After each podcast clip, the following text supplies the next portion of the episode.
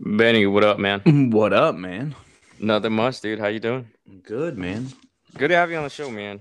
Fuck. Yeah, I appreciate it, bro. But uh, been a been a long time since uh we've been um planning this, but about time. So, um, once again, appreciate you coming on the show, man. Um, we'll just get right into it. So, Awesome, bro. um, I, w- I always wanted to have you on the show, man, because uh the first one I listened to was uh episode one. It was uh recruiting duty, and then after that, I remember I was listening to that one. Man, I was I just got back from the gym, and I listened. I was like, holy fuck, dude. So it's like we're not the only people who think about this shit fucking day in and out. And so when I listened to, I think your best one so far was um best coaches and terrible players.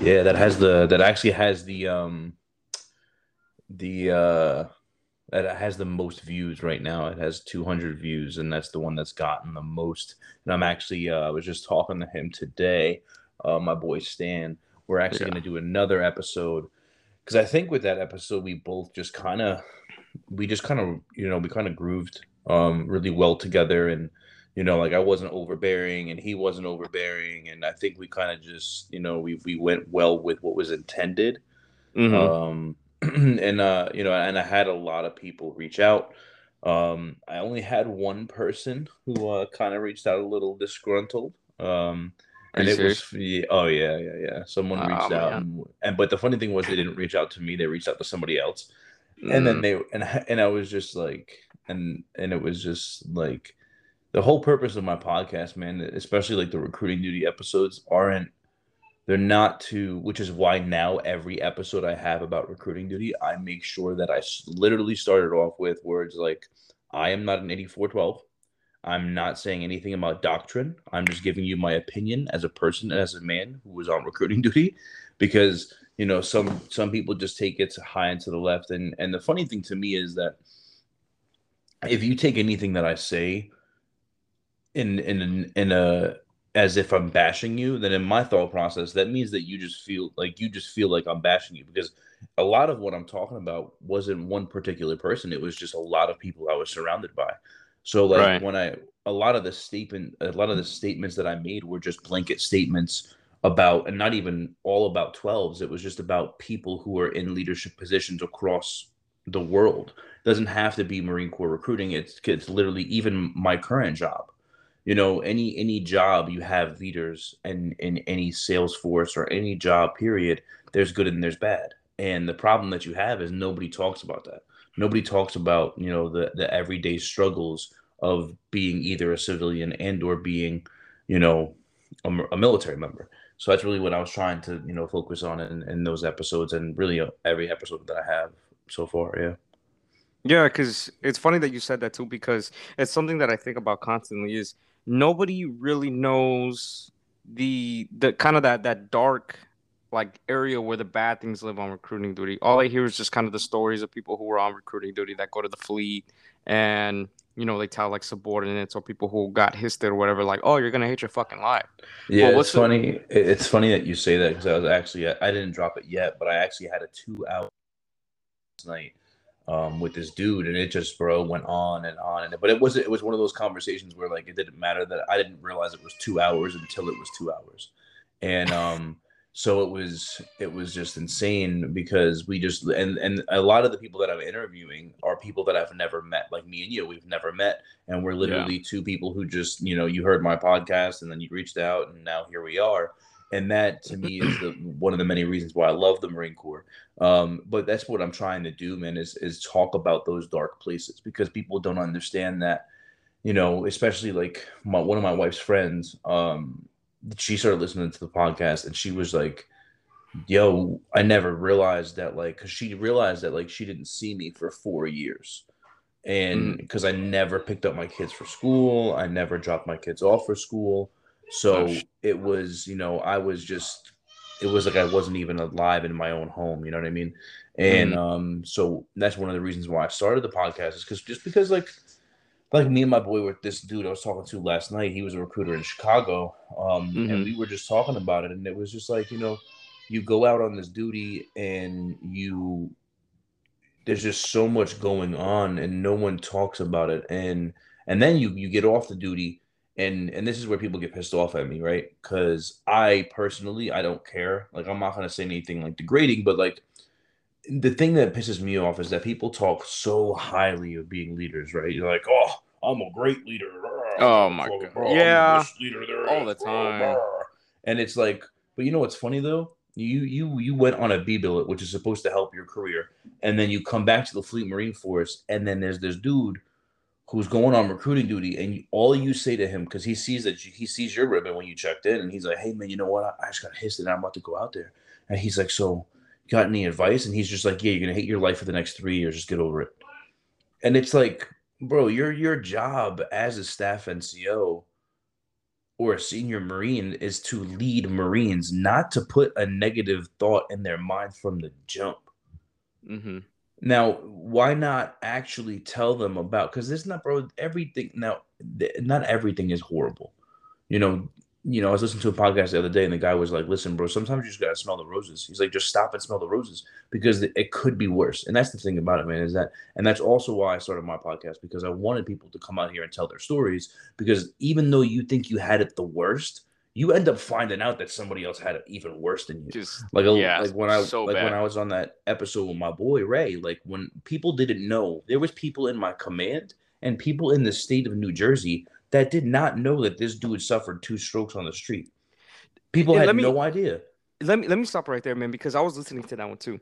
And when he said that he had a stroke, so I'm, I'm not gonna I'm not gonna take away from your podcast at all because your Yeah, yeah, podcast course. is like it, No, your yeah. podcast inspired me to have you on the show because this is what I wanted to talk about Uh-huh. because this is shit a lot of people overlook and a lot of these you know and like I like we talked about earlier like this is not to degrade the 8412 community No. this is not to degrade any recruiters okay you you make your your your you make your three years out on that duty if you're short toured or if you get off with good marks like myself or whatever it is.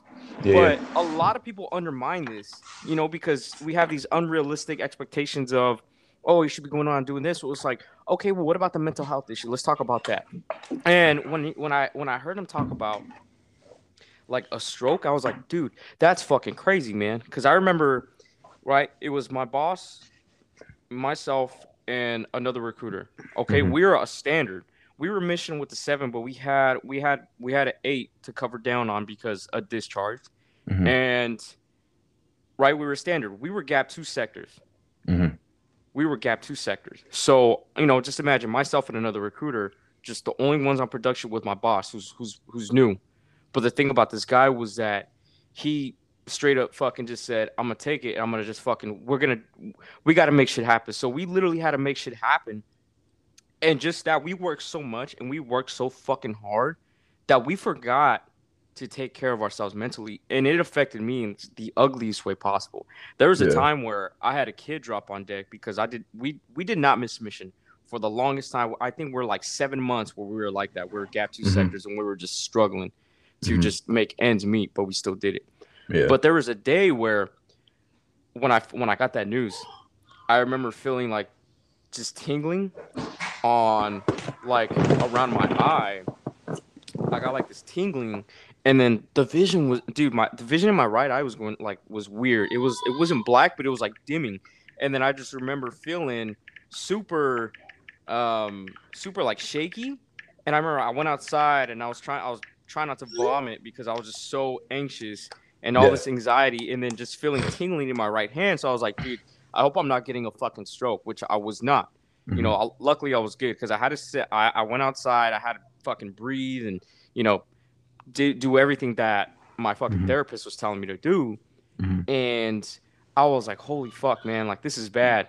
And when I when I heard that, I was like, it's good to know that I was not the only one who dealt with that because I feel like a lot of people are good at suppressing that. But hearing that helped me because I know it's like, okay, I'm not like a bitch or anything like that. My body yeah. my body's not a bitch. Other people have gone through worse, like stroke, you know, Yeah. severe alcoholism, at worst case suicide. Yeah, yeah. And that shit. um, um, When when I heard that, man, I stopped what I was doing. I was at the gym when I was listening to that podcast, dude. I stopped. I was like, fuck.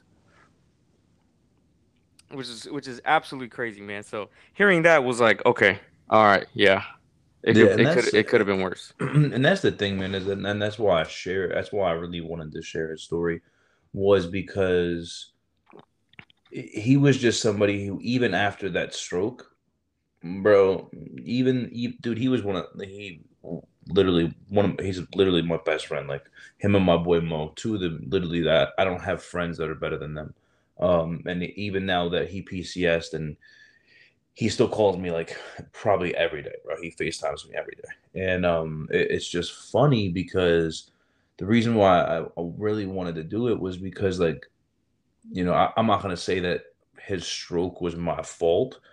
Do I think that me and my boss at the time, because I was his A gunner, do I think that do I think that me and my boss kind of maybe aided in it? Uh, you know, now looking back, maybe. But like, you know, the dude, bro, his his diet's terrible. He smokes like three packs of cigarettes a day. He drinks Mountain Dew all day. He's I've never seen the man drink water. Um, Oh. but but me and my boy, my my boss at the time, bro, we would just get at him, man. And and and the thing that sucked about it is is that, and that's another thing for anybody who's a leader, who's being a staff NCOIC out there, you got to remember that whatever you're teaching your Marines, whether it's right or wrong, they look to you for guidance. So you may be doing something right, and and they say things like, "Oh, I'll never do that," but then because they watched you do it for so long, they feel like it's the right thing to do. So Yep. so I ended up and not not fully, but in part in parts, I became my boss, and I say that because like my boss would come out of the office and he would hit my boy's name's Durkee. And my boy, Mhm. he would fuck, he would fuck up a TC or whatever it is, and my boss would just come out and be like, "Durkee," he'd be like, "Durkee," he'd be like, "What the fuck?" And he starts slamming the table, he started doing all this stuff, and it's like, now looking back at that, it's like, bro, what did that do for him besides get him uptight, but besides get him anxious? Instead of Mhm. you just talking him through the phone call and saying, okay, hey man, this is what you did wrong, this is what you did well. You know, you should have done this, you could have done this, you know, using that MC4, that coaching and counseling. But my boss never did that, you know? And um, and then I ended up doing that a lot too. I used to bug out on on my man. Like and, and again, like me and him, we talked about in, the- in the episode, like me and him would get into heated arguments. And then even to the point where like me and him, like I, I ended up becoming his boss. Um, and I hadn't seen him for a year. Uh, like we, I had, me and my best friend had a had a falling out um, during the duty, and then for a year I didn't talk to this dude, and I had switched offices. So for like six, seven months, I didn't see or talk to Durkee. I didn't see him because I was just so busy being a staff and NCO two hours away. So we just and they were and they were failing. They missed mission for ten months straight. So like they, you know, and so they were just not doing well. And um, I didn't know when I came back to be the boss of that station. I didn't know that he was suffering from, and this is after he had his stroke. I didn't know that he was suffering from panic attacks and anxiety attacks. I had no idea. And then I witnessed it happen in front of me. And it was like one of the scariest moments. I was like, I've never seen someone like have, like literally to the point where he had to have a stress ball and his whole body would shake and he would, and it would happen from anywhere from an hour and a half to two hours. And, um, and it would go on for a long time.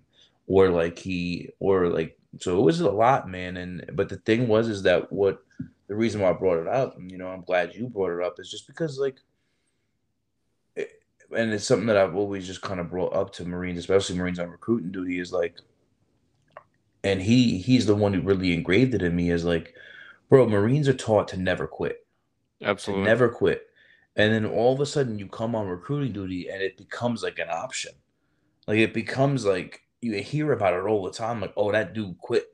Oh that dude quit. And it's like wait what? What? What do we on like uh, it, like on a basketball team or something? Like or i don't understand. Yeah. like since when is this an option?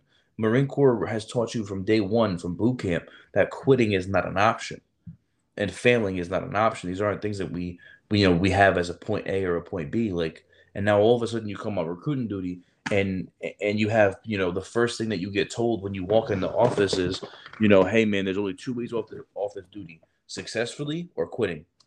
And it's like why did you even bring that into the room? Like why did that word even come into the vocabulary in this context? And and it, so for him, man, like when I watched him go through all that stuff, man, and he could have he could have left. He you know they had a seat for him at Wounded Warriors, like literally the sergeant major and the CEO were like, "Hey man, we got you," like, and that was it. And um, but like I said, man, a lot of people didn't know to the extent and and and and it, but like you said, man, no one. It's not. I don't. I don't want to say no one cares about mental health, right, on recruiting duty, but mm-hmm. it's it kind of feels that way, you know, and and especially because like you know I have a friend of mine, can't really go into context, um, but he right now is working at headquarters because he was about to PCS, um, and something happened, and he's now under investigation. Mm-hmm. Um, and the thing is, is that I I know what happened only because he told me, right? He mm-hmm. felt like he could tell me. He came to me and was like, "Hey man, this is what's going on." But you know what the most effed up part is? Is that the whole rest of the state of New Jersey is like immediately the thought is that dude quit, that dude quit, that dude quit. But you don't know. You have no idea what's going on in that dude's life. You have no idea what happened. And and and it was, you know, I actually had, you know, another thing talking about the mental health, man. I had um I remember I had a Marine who called me up and um, called me, and he I was like a month into me being his boss, and um, he calls me up and he called he calls me like two thirty in the afternoon. After I'm hitting him up, hey, where you at? Hitting him up, where you at? Hey, what do you got for me? What do you got for me? And he he just calls me. He's like, "Stats on, I quit. I'm fucking done. I'm done with this shit. I was just like, I was like, bro, at first I was like, bro, relax. I was like, what are you talking about? He's like, nah, I'm fucking done. I quit this shit. And my ARI at the time was in the office. So he hears the phone call. He's like, what did you just say? He's like, I, he, I was like, he, he said he quit, Gunny. He's like, oh, he quit? He's like, all right, fine. Tell that bitch to go to the fucking headquarters and talk to Master and Sergeant Major. So I tell him, my hey man, go see Sergeant Major and go see Master. Dude goes down to the headquarters and then I don't hear from him for like an hour. All of a sudden, next thing you know, he walks back in the office and he's sitting at his desk. he's making phone calls. So I pull him in the I pull, I pull him into my office. I close the door. I'm like, "Yo, what happened?" He's like, "They told me to stop being a fucking bitch and to just sit down and make TCs." And I was mm. like, "That's it." I was like, "That's the only conversation that happened." He's like, "Yeah, that's it. That's all that happened." And I'm like, "So instead, of, now mind you, these dudes never came out like the next day to do training with this dude side by side. They never, and that's the thing that really fucked me up. And I and I trust me, bro. Like anything, and I, and this is for anyone listening. Like anything I say on this podcast, I've said to anybody, which is why I'm completely comfortable with saying it because I don't give a hell who you are. I'm mm-hmm. gonna tell you how I feel because it's fucked up. And that's the thing that's fucked up, man. Is you look at these people, right? You have Marines who genuinely don't want to fail.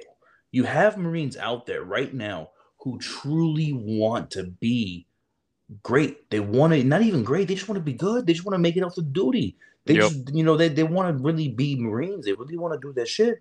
And the problem is, is that you have these 8412s who aren't doing their job. And now, mind you, here's my thing. I'm not, I, listen, just before someone goes bugging out, right? I'm not saying at all that it's not my job as a staff NCOIC to do that because no, we have seven duties and responsibilities. We have these things that we have to do, and one of them is training, right? Mm-hmm. But but the thing is though, is that uh, and especially if you have a brand new boss or someone who's only been doing it for seven or eight months, bro, that's why you have a twelve who's the mm-hmm. subject matter expert. That's his job. So when you have a marine who goes nine months, ten months, a year, and he's not writing contracts. And then you go and you work into the dude's training log and you're like, or you even ask them, you know, hey, bro, hey, let me ask you a question, man. Wait, what's going on, Cesar? Hey, when was the last time an 8412 with one of those cool gold tags actually came out here and worked with you? Literally, you, you oh, never. Or you, oh, well, he came he came out from my three month eval. He was there for a couple hours and then he told me I was good and he left. Wait, what? or all he did was just uh digging your shit, dig digging MCRISS, yeah, pull up your like numbers, instead, and tell yeah. you to call your interview log and see yeah, what the fuck you like, can pull it's out. Like, it's bro, like, why oh, don't there's a bone in there?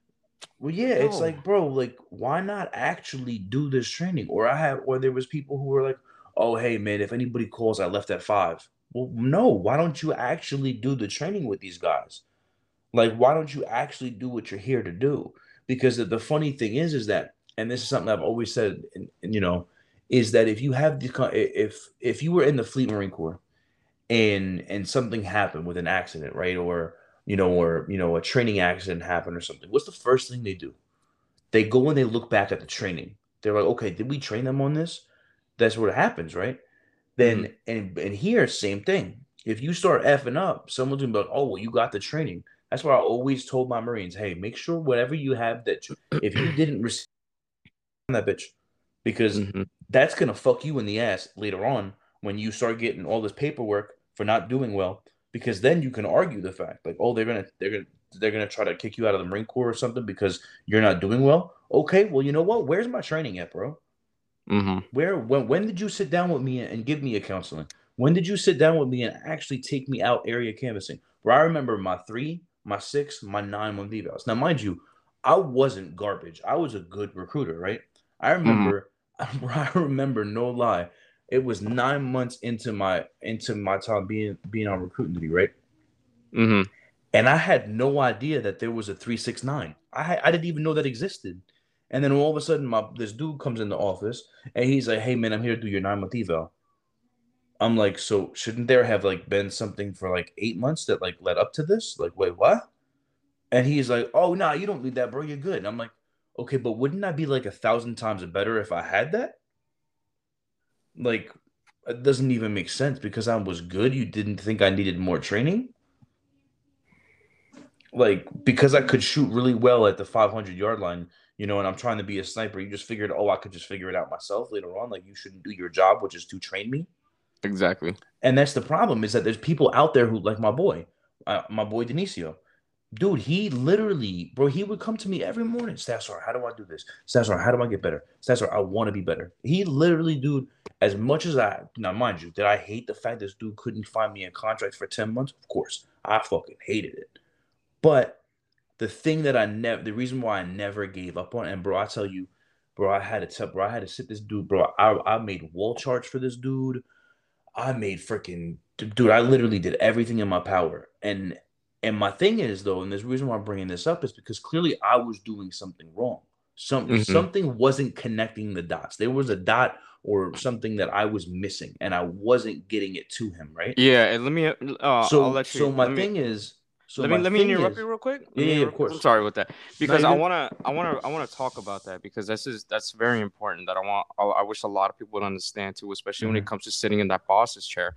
Is if your recruiters are failing and they're consistently failing, they're a direct reflection of you. The first thing they're gonna ask is why is your recruiter this? You're gonna get mm-hmm. a phone call from Master yep. Guns, or you're gonna get a phone call mm-hmm. from the mm-hmm. ARAs. Yeah, they're your fucking recruiters.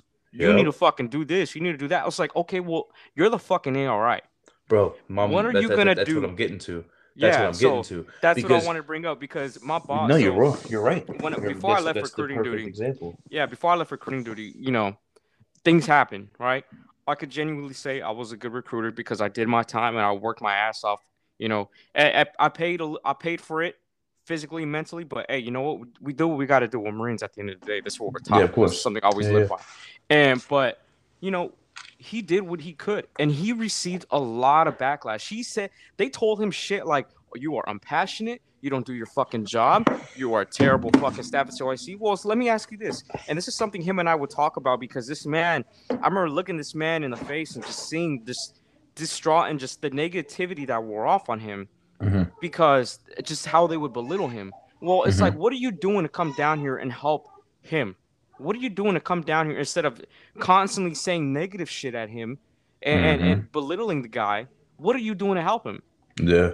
And there's nothing. Bro, so, and but, it's and it's it's crazy that you bring that up because you know I really haven't shared this at all because it's I don't want people to think that I'm coming at a place of like pity or like I'm coming at people like oh like woe is me type shit. But it's crazy that you say this because so I, I so I was on the streets for two years and then I became a staff NCO, right? Mm-hmm. And um, I went to an office, and I, I for seven straight months I over contracted and I overwrote.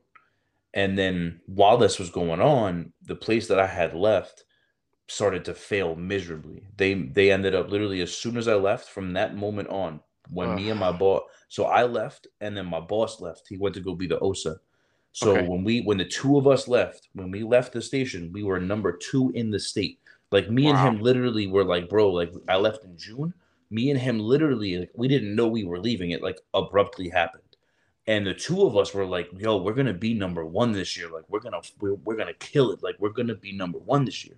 And and the place I came from, I don't to my knowledge has never been number one, or if they were, it was like years ago.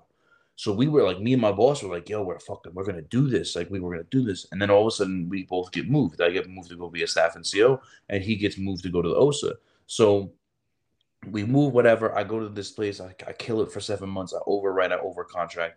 Um, and then I find out, like I knew that they were failing, but I, I I don't know what happened to me, but I I had this overwhelming feeling, and I was talking to my wife about it. My daughter, my wife was pregnant at the time with my daughter, and I was like, I was like, babe, I was like, I want to go take over Monmouth, and she was like, she was like, why? She's like, they're failing. They're they're writing twos a month, like missions of ten, and they got two. Like, why would you want to go back there? And Oh, I was God, like, well, well, number one, it's always been my dream to be the because I was a poolie in Monmouth, and then I was a recruiter in Monmouth, and then I was so, and then I was an A gunner in Monmouth. So it's always been my dream to be the staff and CRC of Monmouth because I've known great people who were the staff and CRCs there, like That's Master cool. Patriakis, my boy Master Diaz. Like I had some really influential people in my lifetime. And I was like, bro, like I've I've learned so much from them. I know that I could kill it there. I know I could be a great staff and CO over there. I know I could bring them back. hmm So I went up. So I called my mass sergeant at the time, the RI, I was like, "Hey, I was an Obi. I, well, if I call him Master Sergeant O'Brien now, he's gonna be pissed because he's freaking he's out. So I'm gonna just call him Obi now that I can. So I, I called him up. I was like, "Yo, Sergeant." He was like, "What's up?" And it was like 11:30 at night, like no lie. yeah. And he always told me, he's like, "Listen, bro, you ever gotta call me late? Call me." And I called him. I was like, "Listen, Sergeant." I was like, "You know, I don't know how you feel about this." I was like, "But I want to go to fucking Monmouth." And he was like, "Why?" And I told him, I was like, because number one, it's always been a dream of mine. And I was like, and I know that I can make it happen. I was like, right now, I know this dude over here is failing. They've missed mission for the past 10 months. And I was like, I'm telling you right now, Mass Sergeant, like, if you put me in Monmouth, I was like, I'm going to bring them back, like, without a doubt, unequivocally. And immediately, the first thing he said was, well, bro, it's one of the hardest stations in New Jersey. He's like, and on top of that, you got to understand that, that typically they only put 12s there. And I was, and it's true. There's, there was never a staff NCO who wasn't a 12 there. And I was like, okay, but I was like, and I was like a master. I'm telling you, I'm gonna fucking do it. So he was like, all right. He was like, let me have a conversation with the CEO. Blase, blase, blase. So they have this conversation, and like two, I think like two weeks go by. I don't hear nothing, and then all of a sudden I get a phone call, and no, I, I was at the gym. I was at the gym at six thirty in the morning. I was at the gym, Mhm. and um, kicking it at the gym, and uh, all of a sudden the the XO comes over to me. He's like, "Hey, the CEO wants to talk to you at this workout." I was like, "Okay." So CEO comes up to me. He's like, "Hey, what's going on?" Starts talking to me. He's like, "Hey, I made a decision." He goes, "You're gonna be the boss of Monmouth today." Nice. I was like, "Wait." I was like, "Wait, what?" He's like, "You're gonna be boss of Monmouth today." I was like, "Oh." Was Money. like, okay. I was like, okay. Uh, he was like, so go get your shit. He would say at first he was like, do you have anything going on? I was like, nah. He's like, all right, don't. He was like, don't go get your shit. He's like, just in a couple of hours, when I tell you to, just meet me over there. And he's, I was like, okay. So he goes. He proceeds to, you know, do his thing with the old boss, and then he's he called me. He's like, hey, come in. So I go over there, and half the office was my boys. Like I already knew them. I was a recruiter with them and shit. And then I had two new recruiters that I didn't know. And um, so I just started talking to them, and they and they had and they had no idea, like they had no clue, like th- until that morning at eight a.m. Like the CEO called them and was like, "Hey, Cesar Bennett's coming to be your boss," and and it was like literally it would happen like that, like most firings do, right? hmm So um, so I ended up going there, and I ended up killing it for like ten months, and but the thing was is that in all the time that I was killing it, this dude that I took over for, he had compiled like 20 some odd discharges. And so now I was still on the bag for the normal mission every month, and I was expected to take one to two discharges every month. So I ended up doing that. And finally, like, I think September hit. So I took over in January, my first mission letter, and I made mission all the way till September hmm with taking all these discharges. By the time September rolled around, I missed mission for the first time ever, and my bolt all my and as soon as that happened, I was like, this dude's gunning for me. I was like, I'm, I'm gonna get fired. I had that feeling in my head. I was like, I'm gonna get fired. I'm gonna get kicked off the duty. Like my shit's gonna come to an end. Like this shit's over. And um, it was funny because like my the, and the reason why I brought all this up is because, you know, the com after I left, there was rumors going around that I had caused my Marines to be toxic and that the reason why my Marines were failing after I left was because I caused a toxic leadership with them. And if you ask any of my Marines, nah, they I didn't have to tell them what was going on. They saw what was going on. They saw that you know this dude takes over an office that was failing for 10 months straight, then goes and makes mission for 9 months and then you don't do nothing about it. You don't provide him with more with extra training. This dude who's writing zeros for 9 months, you don't provide him with extra training. So you expect this dude to keep writing for you and writing for you and writing for you you, and the dude doesn't go on leave for an entire year. But then as soon as he fucks up one time, you're like, all right, you chalk up the deuces.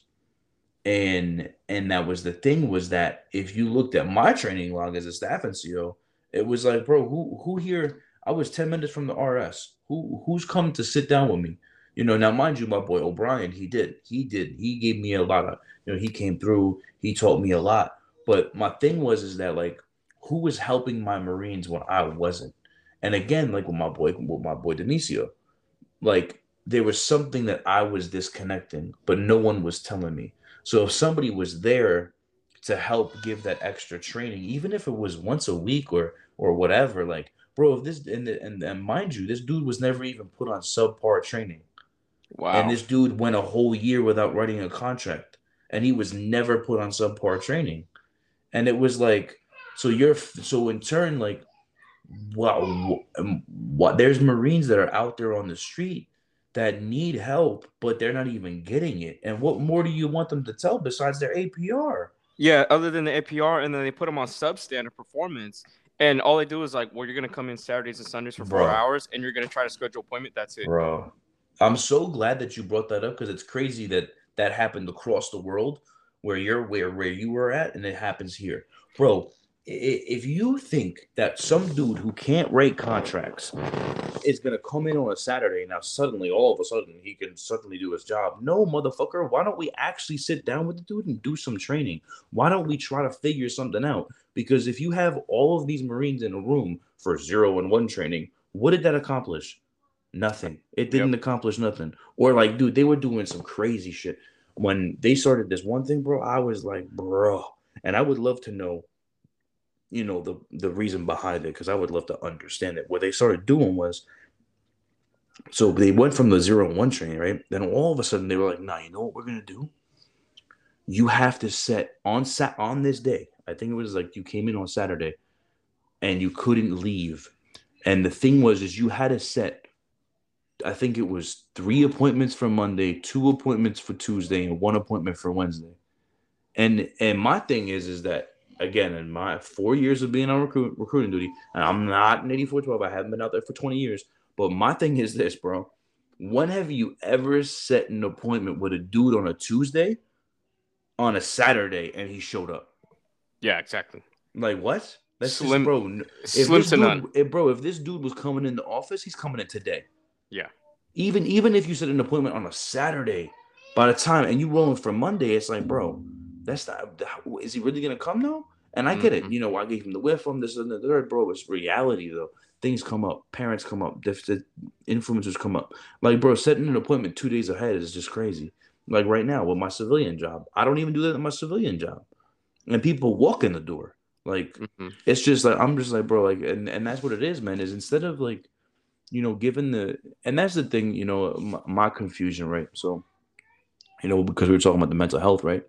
Mm-hmm. So my thing I brought up uh, to somebody is like, what do you do though? Because like, and this is probably got to be going through their mind, right? Because if you look at like the army, the army has like the most beautiful, luxurious hours ever. Like these dudes go to work at 8 a.m. and they can't be at work past a certain time. Fridays they can't be at work past five. Saturdays and Sundays they're not even allowed in the office to work. But if you look at the product of what they're putting in, it's, it's not there and if you also put the if you look at their work ethic, it's not there as well. It's not because I've, at least I've my at it, least man. my thought, Yeah. like from what I've seen and from what I've heard. So like my thing is is that like okay, I get it. So it's like you have to have a happy medium, but that's why Yeah. I think, in my opinion, it comes from the staff. Like the staff in COSC, COSC, the staff in COSC should be given the opportunity to just lead his Marines the way he wants to lead them. And then if he's not if he's not making it, and but he should be able to be like, hey, you know what, guys, we're gonna leave at this time. We're not gonna come in tomorrow. And of course, he has to be making the mission. He has to be making his shit. But as long as he's doing that, then why does anybody else care? Yep. You know, I don't know. It's it's it's the beauty of the duty that a lot. I feel like a, that's very underlooked because you could be. So the way I thought about it, right, was I Mhm. used to bump head with uh, I used to bump heads with my old boss because him and I were very stubborn. But at the end of the day, I had to tell myself like, swallow the fucking pill. There's a reason he's sitting in that boss's chair. Because he's gotten recruited of the year, he's gotten rec- recruited of the year. He has a fucking APR, and I was writing contracts. I was doing my part, and what he would think was best, I'd be like, no, that doesn't even fucking sound right. But then I realized I just it's just and it's it's there's so much po- politics in it, man. And the biggest thing I feel like is an issue is leadership. Leadership revolves around. I feel like if there was better leadership in recruiting duty, we would not be having such issues. Because what's the one thing we I I wouldn't say we neglect, but is very undermined is um is mental health. What else is undermined is um it's it's definitely not quality of life because you know every recruiter determines their own quality of life but mental health and leadership are the two most undermined fucking things on this duty and so and it, it's just i don't know so to go with what you were saying, like so quality of life, right? It's that's an argument in, in and of itself, right? Because everybody wants to say that's all I want, that's all I want. But it's it, what I've realized, and, and, and I've done a lot of these. I've done about like ten episodes, like dedicated to recruiting. And from so far, I've talked to people in Chicago, Florida, um, and, and from what I'm realizing is that, like you said, number one, the biggest thing is leadership. That's the biggest part is the leadership, like anywhere else. But a huge part of it is teamwork Mhm. because you can't you cannot have the good quality of life if you're not all working that's Exact- the and that's the thing man and in every and in every office that i've been in there was always that one dude who just didn't do shit yep and it, and and no matter but now mind you though it was you know the, and i had this conversation with somebody because of it and i and i always and i used to pull my my i had three really good dudes and i would pull them in the office and i would talk about you know i would i would you know we i'd be like so what are we gonna do with so and so and it would always be the same thing and but for me when i was a recruiter bro if you weren't writing contracts like i had a problem with you like you think we were gonna go out and smoke and joke and have drinks? No, you're not even welcome in my house, bro. I don't know you. If you're not like, bro, I literally would just segregate you. I would just be like, nope, I don't know you. If you're not bringing shit to the table, if you're not bringing food to my to my meal, nah, you're not invited to my table. Mhm. And and that was my mentality. And and and the reason why my mentality was that way is because I would try so hard to help you. I would go out with you. I would AC with you, TC with you, HV with you. I would help you do packages. I would go get PCs with you. I would do everything and anything to help you be better. But the moment, and I would tell people this, I'd be like, listen, bro, the moment you fuck me over, I'm done. I don't, I'm not, all those things go away. Mhm. And, or the moment that I realize you're just not taking it and you don't care. And that's why I ended up becoming, I, I would just do that. And it, and it also was like, well, because if you think about it, if you go, if you're in the fleet and, you know, there's a Marine who's not, you know, doing his job and you got to hold his weight, then what's going to happen? Oh, be a whole bum rush of Marines who are going at him like, yo, what the hell are you doing? But for Yep. some reason that that's different here. Like I, I think it's a huge. I think a huge part of it is that we don't have pe- like not not that we don't have it, but a huge thing I, is that it's lacking is peer to peer leadership. yeah It's just like for whatever reason, it's like people forget that they're Marines when they're on recruiting duty, and they forget all of these, you know, small unit leadership, peer to peer leadership. It's like they forget these things. So like, so it, and it's and it's kind of crazy because if you think about it, it's like, you know, the the recruiters are looking at the staff NCOIC or looking at the command and saying, you know what, the reason why we hate our lives is because of you. But then if you look at the staff NCO and the leadership looking down, they're like, bro, if you would just work, it wouldn't be like this. So it's literally just this vicious cycle because you feel like, okay, well, if I give these guys time off, then we're going to be behind. Okay. So I can't give you guys time off. But, and it's like, and, and it's such a hard thing to battle and to do. But I, I think, and uh, I don't know, man, it's just recruiting in and of itself, man, is just, yeah, it's an animal that, that'll never be tamed. And, and it's, you know, it's, I don't know, man, it's just such a hard, and the thing too about recruiting duty is that there's so many different people in one office mm-hmm. and there's so many different you know attitudes and thoughts and it's like bro what are we doing like and that's what it is man i think it, but but you know so for me like you were talking about dark times. Bro i don't remember if i'm honest bro i don't really remember four years on recruiting duty. Um i don't remember it because i was either drunk um or and it got to the point man where um where i just wouldn't go home you know? I would i would be at work all day and then at like nine o'clock my boss would just be like hey who wants to go get drinks and then we would all just go to the bar and we would just sit at the bar for like an hour or two hours and at the time my wife was either pregnant or she was with my son and she would just sit at home with my kids like by herself while mm-hmm. i'm at the bar but she think but i would just tell her i was working and um yeah, man, and it was it was bad, man. It was bad for a long time. Um, but but the thing that that really I realized as time went on was that you know I said that you know, and everyone always says, "Oh, I ain't got time." You know, when you talk about like the gym and shit, and you talk about mental health, like, oh, I ain't got time to go to the gym. It's like, okay, you don't got time to go to the gym, but you got time to do other things that you shouldn't be doing. Exactly.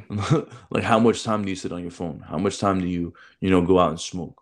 how much time do you you know and the bullshit with the boys like it's like bro you could fit in a 20 minute gym session. And that's something like if you're on the streets right now or about to go on the streets bro just give yourself that 20 30 minutes. If you're a staff nco don't mandate it because when people are made to do something they don't want to do it. They don't want to do but it. But if you but if you tell them like hey listen man i need you to i need you to throw 30 minutes in your day for a workout bro at some point i'm not telling you you have to but I'm just telling you, you you got you got to do something, even if it's just going out and walking, bro. You need something to to recover from the day. A little bit of mental health never hurt nobody, but like it's the truth, man. Because on that duty, man, it's like it's just more and more. It's you know, and and that's the thing is, if you're really good at your job, then all say is, hey man, what you got for next month? Hey, what you got for tomorrow? Hey, what you got? Even after you give everything you had, they're still like, hey, what you got? What you got? What you got? yeah, got? no matter and, what. And but it sucks because I've been that guy. You know, I've been the dude who you know, it was a staff NCO and we only needed one more to make it on deck. And and I was like, bro, you know what, dude, I, I need you, I need you, I need you. But at the same time, I made sure I gave back to my Marines. Like, I used to just make make deals with them. Like, hey, listen, man, if you give me this, I'm gonna give you like two, three days off, or I'm gonna give you this and you can use it whenever you want. And you know, it, it's it just sucks, man, because. And I think you know I, I haven't said this, eh, or actually I haven't thought about it until just now, really I think a huge part of it is is that you have people out there who who want to change the world. And this is in any business or any facet, right? There's people who really people who stay in the Marine Corps and they say the things like, you know what, just takes one person to change this, man. And then they really they really try, they really try to change the training or they try to change the mental toughness or whatever it is. But then there's so many opposing people who are like, nah, bro, it's been like this forever. Just keep it that way and and all the times that I would have, I would say, "Hey, we should do this." It would literally those would be the words that I would say, "Bro, recruiting duty is what it is, man. It's gonna be like that forever. Don't even worry about it." And it's like, but that's that's the problem. Like that's why, like the idea that people. I was talking to a master guns the other day, and uh, about it. Um, it's just like to me, it really, it truly bothers me. Like I, I get emotionally affected by it because I personally love the Marine Corps like to death. Like literally, it's like Same literally, here. bro. My son, bro, my my son literally walks around my house. He's three years old, and my son literally takes my blues cover, puts it on his head, and says, "Daddy, I'm Marine Corps." Like my son, I didn't teach him that. My son just does that. And the reason why I even bring this up is because like when you have recruiters who are on the streets, and and, and this is for you out there, right? Bro, if you don't like the Marine Corps and you don't like what you're doing, and you feel some type of way like you were screwed or you were shafted, then you're never going to be good on recruiting duty. The next three years of your life are going to suck because you don't believe in what you're talking to these kids about. don't you don't, and, and then You don't even And- belong and- in the car. exactly and and you don't believe in it yourself and and it's just it's depressing because you know these leaders these people who are up there instead of you just riding your time out to get out of the marine corps or to retire or whatever it is bro instead of that why don't you ask? Like you bro you see that there's things going on man. Like you you have marines who are getting into car crashes because they fell asleep on their freaking drive. You and they and you have the, the camera to prove it. You know you you have marines who are getting duis who are getting who are getting um divorced. You have all who people who are you know god forbid but it happens suicide. So all of these things are going on but no one's like oh you know what? Why don't we have all of them in in why not all the next hand all hands we talk to them about what they think we should do and how we should change it what are some of the things they need to do now we won't talk about that we'll just talk about this mc3 that hasn't changed and that we talk about every single month Yep. Let's talk about Like- attention gainers. like- Let's talk about yeah, like yeah, and now that mind you, I'm not shit. saying that we don't need that, whatever. Like we do, and I get it. You got to have certain hours and whatever dedicated to whatever. I get it. The volume one, the volume three, I get that shit. But the reality of it is, is that we just don't talk about anything. It's like ah, it'll get better if we just don't talk about it. And it's like no, like bro, there's people who are literally, like I remember years ago when I have when I when I was the lance corporal, dude, there was a guy who a sergeant who was on recruiting duty who literally just decided that it was better for him to drive his 350Z into a pole. Like he literally just drove his car into a pole because he was like, "Oh well, it's better for me. It's better than me going back to MEPS tomorrow at 5 a.m." Like literally, that was the point that he was at. Like when I was when I was a uh, before I took a like I said at one point when I was a recruiter, there was a boss that I knew of that had these dudes working at 10 30, 11 o'clock at night, like oh, two in the morning, and then they were back at work at 5 a.m. Like, like what is that doing for you? And the craziest part was I had this dude's wife calling me. Dude's wife calling me, yo, hey, yo, Bennett, are they supposed to be out there this late? No. Like, and, and to the point where it's like, oh, whatever.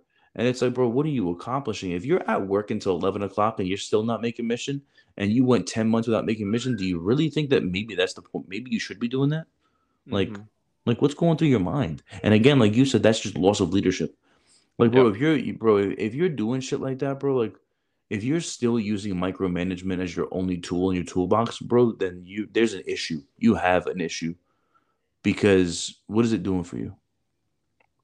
It's you know, it's just just crazy, man. You gotta take care of yourself, man. You really do, because by the time it's too far gone, it's you, you, you know, and it sucks because you have people who say, you know, that saying like, oh, well, it's just the job. Yeah, it's just a job. And. I and- get and I get that, but people don't, especially like civilians. Like I, bro, the whole time I was on recruiting duty, bro, I don't know how many times people would be like, "Oh, bro, it's just a job, bro." I, that's no, it's it's not just the job, bro. Like I can't just tell my gunny that I'm not gonna be at work tomorrow. yeah. I can't just I can't just not show up. Like no, it's not just the job, bro. Like like my sister, man, I would like she would try to I would try to explain to her like, bro, four years on recruiting duty is. I feel like you ever see? Do you watch the Avengers? Yeah. I feel like I was stuck in the con- in the time continuum. Like that's that's what I feel like. I feel like I'm Scott and I'm just Yeah. stuck in there and I have no idea how long I'm gonna be in there. And it's like, and that's the thing, bro. Is like if four years on recruiting duty, yeah, it went so quick. And that little bro, I never thought about that. That's that's literally what it is. It's this. It's a fucking space time continuum It is because because it goes so quickly. But while you're in it, you're just like, bro, you feel um, you almost feel you- lost. Like this is all you're you surrounded by. bro, yeah, man. And then and then even like I remember when my boys like when we would go, you know, I always made it a point to hang out with my office hmm on like Saturday nights, Friday nights. We would have our families together and we would just chill and play board games and drink and shit. And the first thing my boy Mo would do is he would put a note on the door, so it said no talking about the office. If you do, you're leaving the, the house. So because we would we would all end up talking about work, and then the families would be like, "Bro, why are we here then? If you're all gonna just talk about work, why are we here?" That's a good And- point. And we would just get so consumed in it, and then I would be like, "Yo, so what do you on a Sat on a Sunday night about? Yo, so what do you have for tomorrow?" And my boy, like Benny, he's the one that that coined Benny. He was he would just like, "Benny, why, why? Just stop, just stop." He's like, "Bro, I'll kick you out of my house right the fuck now. Just stop." And I'd be like, "All right, bro, my bad, bro." And and that was the thing, man. Is you're so surrounded by it. It's the only thing you're thinking about. You're on your phone, you're texting, you're calling, you're emailing, you're doing something. Then you got you you're in the middle of a dinner with your family. It's your freaking kid's birthday, and you got the CO calling, you get the, the sergeant major calling, someone's calling you to do something. You're on you're on leave and you can't even. Bro, I remember I went on leave for the first time, literally four years, never went on leave. I went on leave for the first time, and um, I didn't know what it was to not be at work. So yeah. I was literally calling MEPS like at like 5 a.m. bro. It was 5 a.m. I was on leave and I was up at 5 a.m. to call MEPS. And and my boy, my boy Mo, he got pissed at me because he was like, bro, I'm your fucking A gunner. Let me do my job. Stop bothering me. I got it. And then I ended up calling MEPS, and my boy, this gunny, he he ended up chewing my ass out. He was like, Bennett, shut the fuck up. Hang up the goddamn phone and enjoy your leave with your fucking family because you only got two days of this shit. He's like, just fucking leave it alone. And um, and I was like, nah, you're right. And uh, it, it just, bro, it takes it takes everything from you. It, and, and yeah, and that's a that's a good point. I also want to talk about too is you get lost in the monotony because it's not just you you once you're done at work you're done at work. You you have kids that let's say if you send a dc like dc right? So like a digital communication whatever digital fucking whatever right? Let's yeah. say you texted a kid let's say on instagram or something like that. The kid probably doesn't text you back until 11 p.m at night and he's like mm-hmm. hey i'm actually interested or hey fuck off and you're just like holy shit now i'm up at 11.30 fucking you know p.m at night when i'm watching a movie with you know wife girlfriend whatever it may be and you're sitting there like, oh, why are you interested? You're packing this kid out, and it's like, what are you doing? It's like I'm fucking, Bro. you know, this is an appointment for this is this is money. This is cash money right here. Yeah, you know, I gotta talk to him right that you could, you know, you realize that you could either let that shit wait for tomorrow, or you lose that kid to the fucking army because these are the things that you worry about day in day out. 25 mm-hmm. 8 25 8 i say 25 8 because no matter what you're doing if you're out and about, like you said, if you're on leave, you're fucking thinking about this shit. Yeah. Like, do I have enough kids? When you know you have enough kids, but it's like, do I really have enough kids saved up to save me for the rest uh, of yeah. the following month? So you're not working in month. Do I? Do you have this lined up? Do you have that? It's like mm-hmm. it's almost like finances, but you know these kids aren't your money. You don't. And I wish people fucking saying this, but you don't make commission off recruiting duty. A contract is not worth the fucking amount of money. It's fucking bullshit. If anybody fucking tells you that, don't fucking listen to them. It's stupid. But and it, it's it's it's almost as if you can't live the same anymore until you finally get that. Oh, hey, congratulations, you're off recruiting duty, and now you're just like, wow, and you, yeah. you almost forget about it. Like that that was it, and you're just like, that was it. Like yeah, wow, all right. And then you think about it, and you're just like, I wish I would have spent more time doing this. I wish I would have spent more time actually waking up, fucking, you know, making time for the gym, making time for the family, making time for hobbies, because you realize that the, the, job is always going to be there. The yeah. job is always going to be there. You're, you're always going to have. Yeah. And that's what sucks, man, is because like you, and it's crazy because you say that because like when I was Lance Corporal, um, before I, before I got on recruiting duty, when I was a late corporal, corporal, I was always surrounded by recruiting duty. So I, I hung out with the recruiters and shit, and that's how I ended up getting on recruiting duty. But you know, I always used to ask them, I'm like, yo, you're not from here. I'm like, you're in the tri-state area. Like, go to Manhattan, go do this, and they'd be like, bro, I don't have time. I would love to, but I don't have time to go see sites. And that's the reality of it is, is that you're you're in a place where you may never go back, and yet mm-hmm. you just spend three years in your AO. Mm-hmm because you don't even have the time to go enjoy those things with your kids or enjoy those things with yourself. And that, and I think a lot of it, man, it just comes down to just a culmination of like, it really is the, it's just the lack of, I, I honestly, in my opinion, and it's something that bothers me to even say it, but I think it's just, it's just a lack of work ethic from so many people. It is because it is because it's true. Because if you if you if you're working your ass off then you're if you if you're working your ass off and you're killing it, well then you're probably doing something for someone else because that mm-hmm. office down the street is down two contracts. So you yeah. have so even though you really want to send your guys home, you can't because the CO's calling you because he needs he's he's down however many contracts, and then you know or you have discharges that you haven't talked about. So uh, this and that's the thing, man. Is it's it's it's a long three years, um, or if you're in my case, four years. But you have to, you know, you just gotta make you have to remember that you're a human being. And Yeah. that's why you gotta make your days fun. You know, that's why, bro, I used to do some stupid antics, bro. I would just, bro, ACing, bro, I would make it into a game, you know. I would just mess with people. I would, bro, I would, I would stay, I would go to the mall, even though I knew I wouldn't, bro, I never got an appointment for them. Like I never, I never found one of my 57 contracts at the mall. I Mhm. never did. But I would go to the mall just because I would just mess with people. So I would like, you know how in the like in some malls you got like the two floors, Yeah. and then you can stand on the second floor and you can look down onto the first floor. Of course. So that's that's how that's how this mall is, right? So I would stand on the second floor and there was this escalator. And I would do this shit all the time, bro. And people would get all the recruiters would get mad embarrassed, but it, bro, it shit was hilarious. So I would stand like 10 or so feet away from the escalator and I would look down at like where you would get onto the entrance of the escalator. And I would, and there was a couch right there, like right at the bottom of the escalator.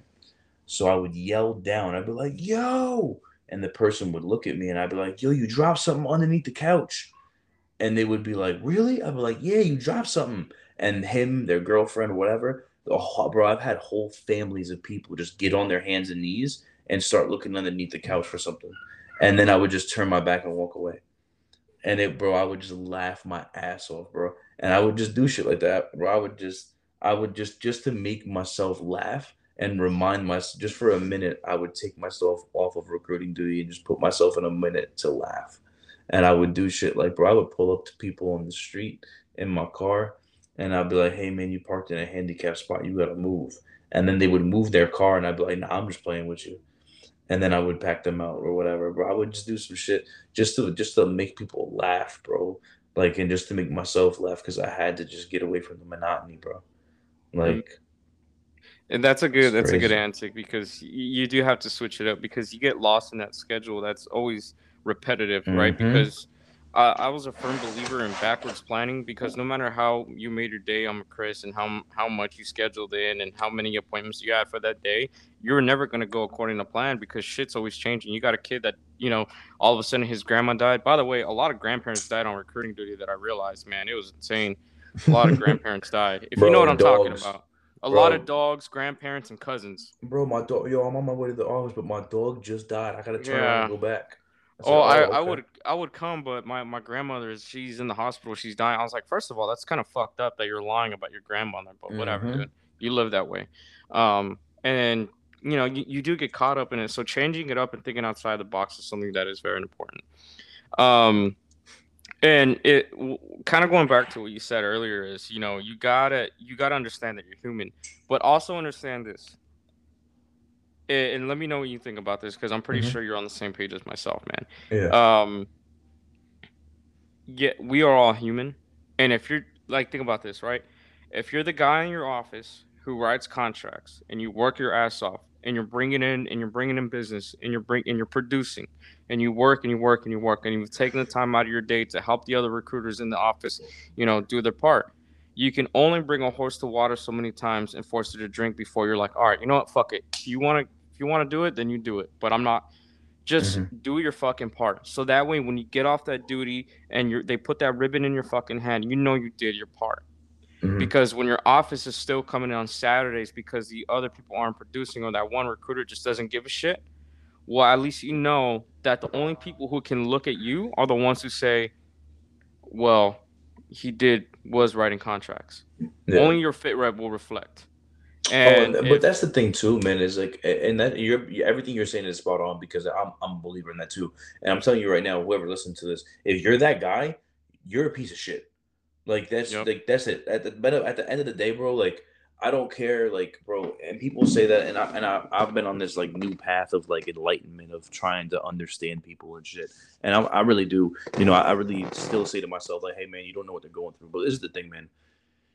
I've literally seen people who whose children died on the duty who's like literally their wife gave birth to a stillborn child and they made it through the duty they wrote four or five contracts that month they still worked they still killed themselves for this duty because they weren't going to give up. You know, I, have Mm. seen, you know, I have my, my one boy, wife, literally dude came home 10 o'clock at night to his house empty and his kids gone and his wife gone. His wife took his kids to Puerto Rico and just moved away and didn't say nothing to to that him. episode. Yeah, And and That- the reason why I bring crazy. this shit, the reason why I bring this shit up is because, bro, there's people out there who really deal with some sick shit while they're on this duty. Like you got people who, you know, who and, and they don't talk about it. You got people who are out there who are killing it on the streets, but you don't know their reality. Like my one boy, bro, he um he went out to so he um he was on the duty and uh, this is really fucked up, man. I'm I'm I'm gonna tell this story just because I'm, I'm not gonna use names or context, but just because it's fucked up. And this Mhm. you know, if you're listening and you're the dude who did this, you're like you're you're at peace. So um, so my boy killing it, bro. When I met this dude when he first got out on the streets, I, I remember his first all hands. He was in another office, and I looked at him and I was like, bro, I was like, you're going to kill it. I was like, bro, you're you're freaking you're Hispanic, you're freaking you're I think he's Dominican, and Dominicans kill kill it on recruiting duty. I was like, that's just a known fact. Like, yo, if you're if you're a Dominican and you're not good at recruiting duty, there's a problem. Like Mhm. you need to. You, I'm just being for real. any Nah, any. Dominican besides my boy Cubas, like, and I always get mad at him because I'm like, bro, Cubas, like you're you're you're Dominican. Why do you why are you trash? Like you shouldn't be trash. But back back to what I was saying is, so so this dude when I met him, the day I met him, he's either Puerto Rican or Dominican, I can't remember.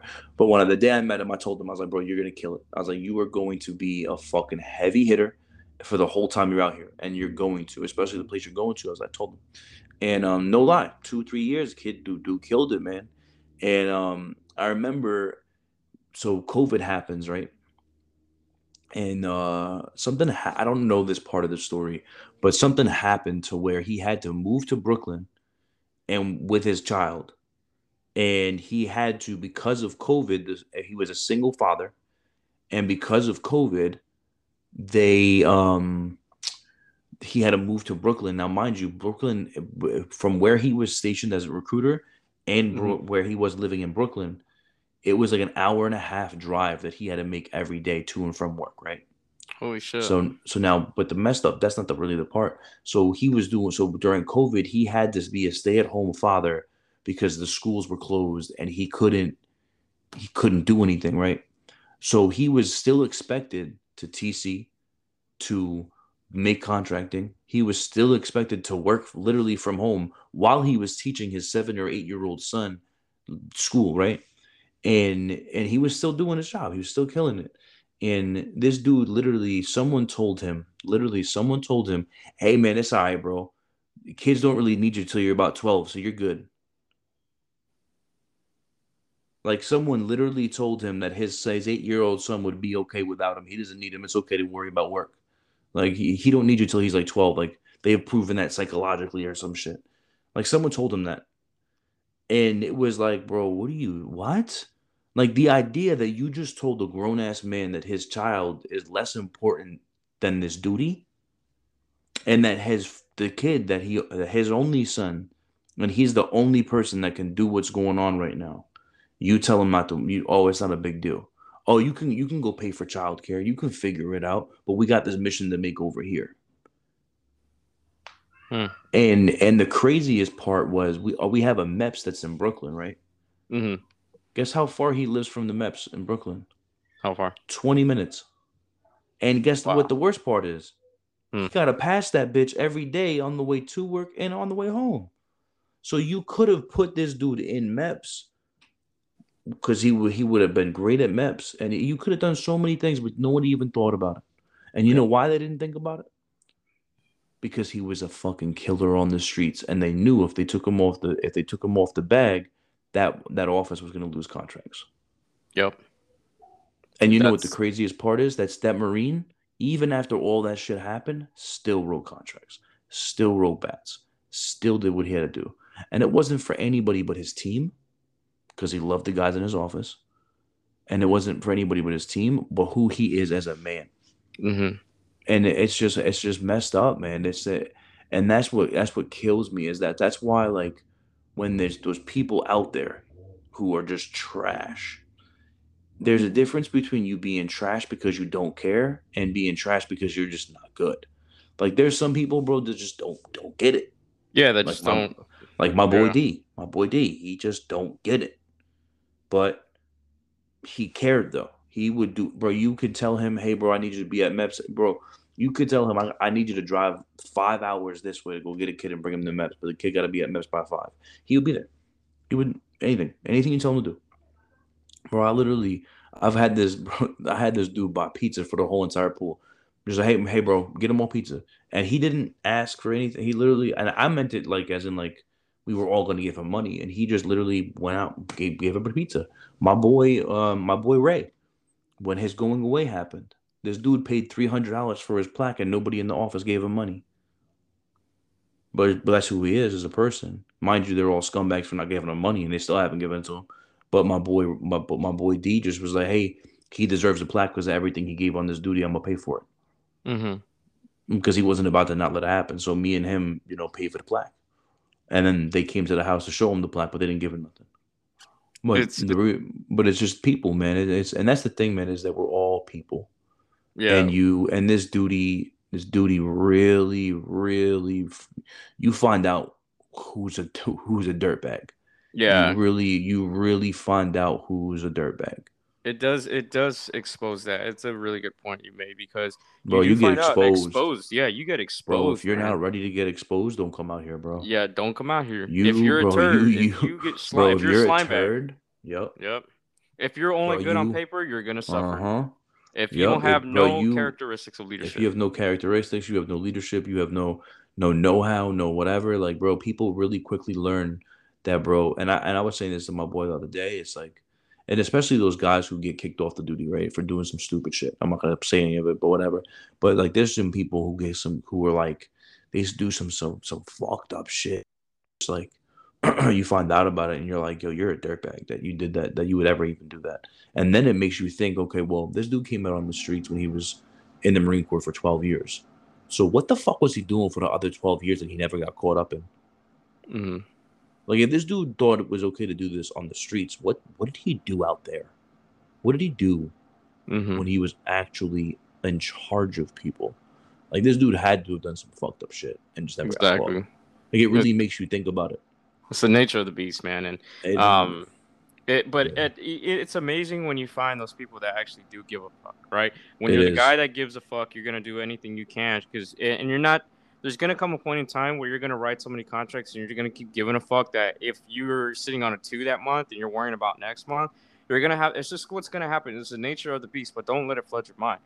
I think the most important thing that I think people should definitely understand is that just do your part. Do your part so that you go home. Do your part so that your team isn't suffering because of you. So that say it's because you that you're ma- not making mission. Just do your Mhm. fucking part because it's gonna reflect. It's gonna reflect on your APR. Maker's gonna look at it and say, "Well, he wrote twice the Maker standard." Yada yada yada. But the most important part of this duty is just being a fucking genuine person. Work That's hard good. and just be a genuine fucking guy. I've seen Bro, guys leave wrong. this. Yeah, I've seen guys leave this fucking duty um empty-handed. You know, no going away, no going away gift, just empty-handed. Like after everything they gave on this duty, the the the mental health that they sacrificed, all the fucking bullshit that they went through for this and that, just leave empty fucking handed, and it's fucking wrong, man. But it's you know, like I said, it's the the people who get exposed, and it's it should never be that way. But you know what? At the end of the day, like somebody's always watching, and you know they're gonna get blessed later on down the line, and and it's but what like one of the things that I think is really really messed up is that a lot of these dudes kill it on the duty and they Yep. give up three years of their lives, literally give it up, and then they just get a pat pat on the back and see you later. yeah, or just a It's handshake, like- be like, hey man, have fun." yeah, like, like that's bro, not I literally, bro, tell me how like, and this is some shit that really pissed me off, and I had I had people reach out to me, so I got a uh, when I got off the duty, I got my recruiting ribbon, a NAM, and a um and a Navy com, and these dudes gave it to me in civilian clothes. And I was like, bro, that's the biggest slap to the face. Like, bro, I brought my wife, my kids to get my ribbon, to get my shit. and you couldn't even have a formation outside for me. Like you couldn't even like give me one last ounce of respect for everything that I just poured out for four years. You couldn't do anything for my wife more than a little piece of paper that said thank you. Like, bro, my wife did, literally didn't have her husband around for four years, and all you do is say, "Oh, thanks, Miss Bennett," and then you can't even, and then you don't even have the audacity to wear your uniform to give me an award, which is a Marine Corps order. Like you're supposed to do that. You're not supposed to be in civilian clothes giving an award. Like that's just not how things are. It's like customs and courtesies is a thing, you know. Yeah. Like and then that shit killed me, bro. And my wife was like, "That's fucked up." And then I had, bro, I had Marines hit me up on Facebook, like, "Bro, they really did that." I was like, "Yeah." Like you couldn't, and you knew it was coming. Like we talked about it a week ago. Like and the day before, like you couldn't just throw your camis on real quick for a freaking for a ceremony to give a Marine his freaking his awards, his medals that he that he earned. Yeah, like that and, shit just really pissed me the fuck And it's off. sad because it not only happened to you, man, but it, it happened with my last boss. He, you know, he was leaving.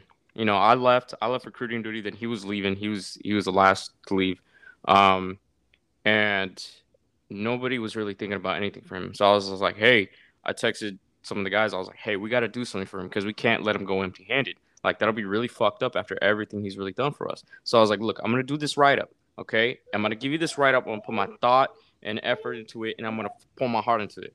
Okay, and if let me know if you're gonna make a plaque. Okay, let me be, and I will pay you because this is I I you know I suffered with this guy.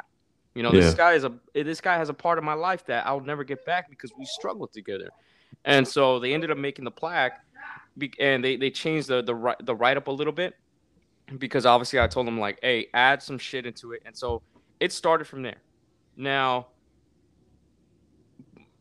before he was my boss, I had another boss, Garza. If you're listening to this, just understand that I have something for you, bro. Trust me, you didn't leave empty-handed. He kind of left empty-handed because we were this was during the time where we were gap two sectors and we were going through a lot and it was we were struggling right we're working every saturday and sunday we didn't have a day off for i want to say like seven fucking months after that and so him and i myself and my old boss old old boss we were we would hang out we go fishing fishing is something that we just love to do so you know we'd hang out and then when he kind of left it was you know, he was he was checked out, and I understand he was mentally checked out because the guy got rec- uh, recruiter of the year.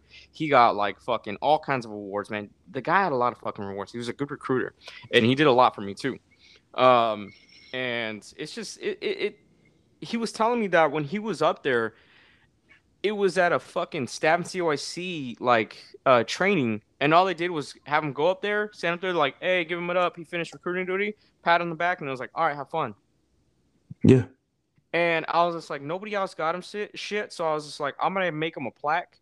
So yeah, once again, Garza, if you're listening to this, don't worry. I have your plaque still sitting here at home. When I see your ass in Pendleton, I'm gonna fucking give it to you. All right. Um, so I made him something, and it's not a lot, but it was it's a lot for me because it's something that's near and dear to my heart that I know is near and dear to his heart. So yeah, I'm gonna like, you know something bro, that's and, gonna be. And it's the same thing. Like my boy. So I had this dude that was a recruiter with me. His name is Bill. His name's Bev, and um I hate like I literally hated him with every ounce of my being. And I mean that. And he knows that. But the thing is, is that here's the thing. I loved Beverly, right? I love the man Beverly. Stats aren't Beverly? Nah, I'm good, bro. I don't I don't like that dude. But me and him, you know, we we well, we play board games together, we would drink together. We would be the best friends when we were not in uniform. But when we were sitting in the office together, oh my god, I couldn't stand that dude. and um, but it came to the time where he was going to be off the duty, he was going to be done, and he was going out to Hawaii. And um, I was asking the Marines, like, what are we to do for him? And, and we we didn't have an we didn't have you know nothing. So I literally just was like, all right, bro, I'm gonna go. We had like a woodworking shop. I don't know shit about wood, but I was like, you know what? I'm just gonna write up a plaque and I'll have the you know the IT guy just throw it together. You know, at least give him something from for his going away. And um, even though I didn't like the guy, like I like literally he's my boy. We're, we're, we're, boys, but you know we had a huge difference of opinion on a lot of occasions. Um, fought a lot, argued a lot. Um, but at the end of the day, it was like, bro, at the end of the, no matter what, that dude still gave three years of his life to a duty, and for him to leave here with absolutely nothing is fucked up. Of course. like even if it's, it's something small, man, with just a couple of words or a pit, something, bro. Like it's it's fr- it's really messed up when people leave a duty, and especially like recruiting duty, and you don't give them nothing. Empty fucking Because- handed. It's wrong. Because yeah, and, and my thing is is like, bro, we have mad funds. Like the command got mad money. You're telling me that you can't give each office like five hundred bucks when someone when when someone leaves, or like two hundred bucks. Like, hey, you know what? Go go make this on us. Like something, it's- or even like it's like why, why or the commanding officer, like, bro, these dudes just sweated for you for three years, and you can't like you know say you know do something for them. But yet, when you got these freaking 8412s who were leaving, or when you got these freaking these these people who were in ops leaving, you know, who just did three years, or like when a captain leaves, like the OPSO or the EXO, bro, they're about to get some dime ass award. yeah, like a thousand dollars. Yeah, for. like a two hundred fifty dollar shadow box. yeah, but yet you couldn't do nothing for the guy who just sweat, you know, blood, sweat, and tears, and lost, and you know, got a divorce and all this shit. Like, come on, man, do This more is- for him. This is why whoever's listening to this, just understand that yes, it's your job to do your job. It's your job to do what's on your mission letter. But it's not your job to please anybody. It's not your job to put smiles on the command's face. It's just your job to write contracts so that you can go home. You look you can look at your buddies in the face and say, I'm doing my part. Let's work together. That's it. Nothing more, nothing less. Yeah, So- not wrong, bro. Yeah. So with that being said, man, let's let's let's stray away from that now because I wanted to get into something that's a little more important because I don't want to take up too much of your time, brother. No, yeah, what's Um, up, man? So let, let's talk about your podcast, man. Semper Sometimes. I wanted to ask you this question. When did you start Semper Sometimes? June twentieth of twenty twenty one. It's been a little over a month, a month and eleven shit. days. Really? Yeah, yeah. That's crazy. Yeah, I started that. Wow, I started mine in July. So you you starting off. You're doing pretty well, man. You're doing a lot. You've gotten your podcast out there pretty pretty far, and you have a pretty big audience, man. Um, what what was the purpose behind it? Like, why? What initially? What initially got it out there? You're like, dude, I'm gonna start this fucking podcast. So um, there's a lot of things.